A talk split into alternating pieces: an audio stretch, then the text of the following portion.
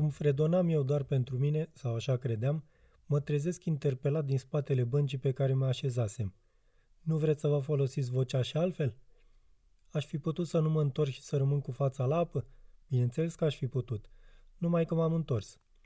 Și am dat peste o pereche zâmbitoare de genul celor pe care le vezi în apropierea unor stații de autobuz, gata să te pună în posesia unor broșuri colorate și să te anunțe cu un licăr în priviri că da, el va veni curând.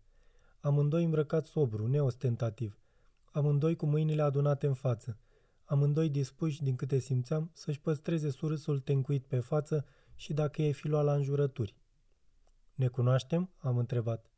O să facem cât de curând," a spus bărbatul, fără ca vreunul dintre cuvintele lui să sune totuși amenințare. Putem să ne așezăm?" a adăugat arătând spre banca pe care stăteam întors spre ei. Bărbatul m-a întrebat cu aerul că se interesează cât e ceasul. V-ar plăcea să lucrați pentru un conte?" M-am încruntat ușor. Parcă zicea că o să ne cunoaștem. A, da, sigur, scuze. Doamna se numește Eteria și e astrocoach vocațional.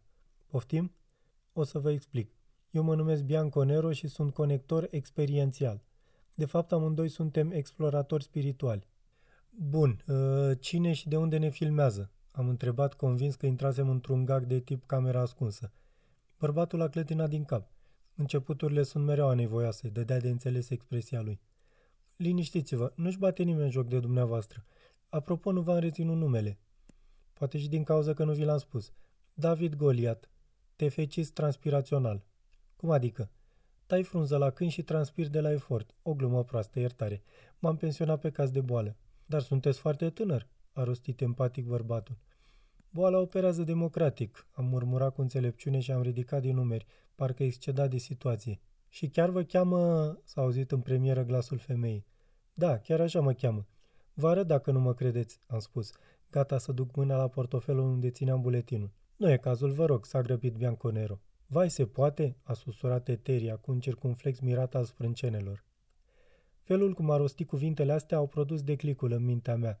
Nu degeaba mi se păruse că o cunoșteam pe Eteria. O mai văzusem undeva, eram sigur de asta. Însă abia când a spus, vai se poate, cu glasul ăla prefăcut la înguros, mi-am dat seama cine era. Cu doi ani în urmă, Eteria nu se juca de astrocoachul vocațional, ce mai fi și asta, ci era un soi de purtătoare de cuvânt a zi pe nume a șamanismului celt. Și o chema de fapt, ia stai, Aurelia habar n-am de unde. A da, Aurelia din Chirnogi. Avea un prenume preluat din rastelul cu identități manelărești, gen Gicuță din Apărători, Adi de la Vâlcea și Fernando de la Carasebeș. Publicul postului TV unde bătea câmpii cu doi ani în urmă nu știa numele de familie, ci doar pe cel de șaman celt, Drimavol, adică vezi, Doamne, armonia soarelui. Abia așteptam să ajung acasă și să o caut pe YouTube. Țineam minte ca ieri că avea un fel de a fugi cu cercul care o propusase încă de la prima ediție a emisiunii Bagajul Vieții Bune, în imediată apropiere a răposatului Lorin Fortuna, combatantul ezoteric principal corect și complet definit de la OTV-ul lui Dan Diaconescu.